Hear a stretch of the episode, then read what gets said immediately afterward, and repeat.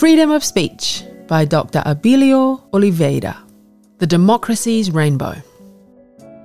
I disagree with what you say, but I will defend to the death your right to say it.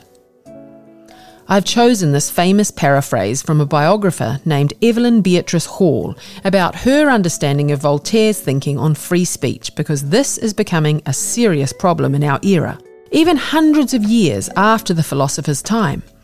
So let's talk about talking, shall we? In times where feelings are more important than facts, exchanges of ideas are replaced by accusations and hateful comments. Real journalism is replaced by clout seeking headlines defending free speech is becoming a dangerous activity. Understanding that I will be criticised by defending it, I just ask the reader to hold fire for a few minutes and let me show you a different perspective.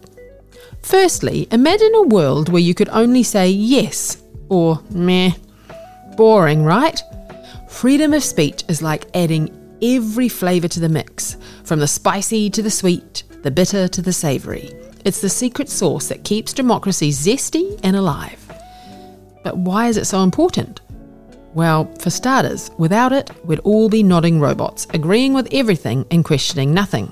Like agreeing pineapple belongs on pizza without a debate. Unthinkable. Now, let's add another layer to this delicious democracy cake diversity of thoughts. Just like a rainbow needs all its colours, a healthy democracy needs a spectrum of opinions. Without it, we'd just have 50 shades of beige, and who wants that? This diversity ensures that no idea goes unchallenged. It's like having a dinner table discussion where one person loves action movies, another is all about rom coms, and someone insists documentaries are the real deal. The result? A lively, enriching conversation and maybe a few popcorn fights. But here's the kicker freedom of speech isn't a wild free for all, it's more like a tightrope walk over a pool of social responsibility sharks. Say the wrong thing and snap, you're in hot water. That's why it's crucial to balance this freedom with a sense of respect and understanding. We're aiming for a healthy debate, not a food fight. And let's face it, sometimes it can get messy. There's misinformation, hurtful speech, the occasional conspiracy theory about aliens controlling the weather. Come on, we all know it's the squirrels. But that's the price of an open, vibrant society.